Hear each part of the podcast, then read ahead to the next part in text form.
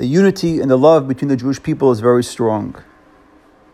One Jew could bring a korban for another Jew and bring forgiveness for him. Not only if the other Jew can't afford the korban because he's poor, but even if the other Jew is wealthy, for example, a Mitzvah, and the person bringing is poor, he still can bring forgiveness for the other Jew. How is that possible? Because we're all guarantors for each other, and we're all one, we're all like one body. So if there's pain in one limb of the body, the pain and the defect belongs to the whole body. And for example, a tzaddik that says tachnun, he's confessing on things that he never did. But being that we're all one, we're all one body, so we're, all, all responsible for each other, and we can bring forgiveness for another Jew.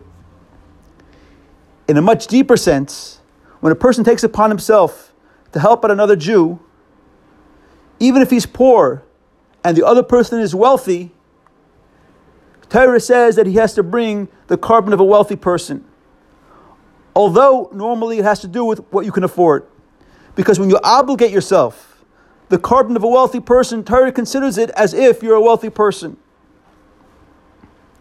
The famous story of the previous Rebbe, that he went to someone and asked him to publish Svarim of the Tzemach Tzedek. The person accepted, and the Frierdiker Rebbe blessed him. Although in that time the person couldn't afford it, of course, eventually the person became very wealthy and was able to afford it no problem. And the previous Rebbe said, at the time when I asked him, he couldn't afford it. But being that he took it upon himself, Hashem opened new forces of parnasa for him, so in order to be able to fulfill his achlata. The takeaway is tremendous. First of all, how we're literally one. And when there's pain by one, there's pain by all. And even deeper, if we take upon ourselves the responsibilities of a, an ashir, of a wealthy person, even though it's more than we think we can handle, Hashem opens new faucets and new brachas of parnasa. Thank you very much and have a good Shabbos.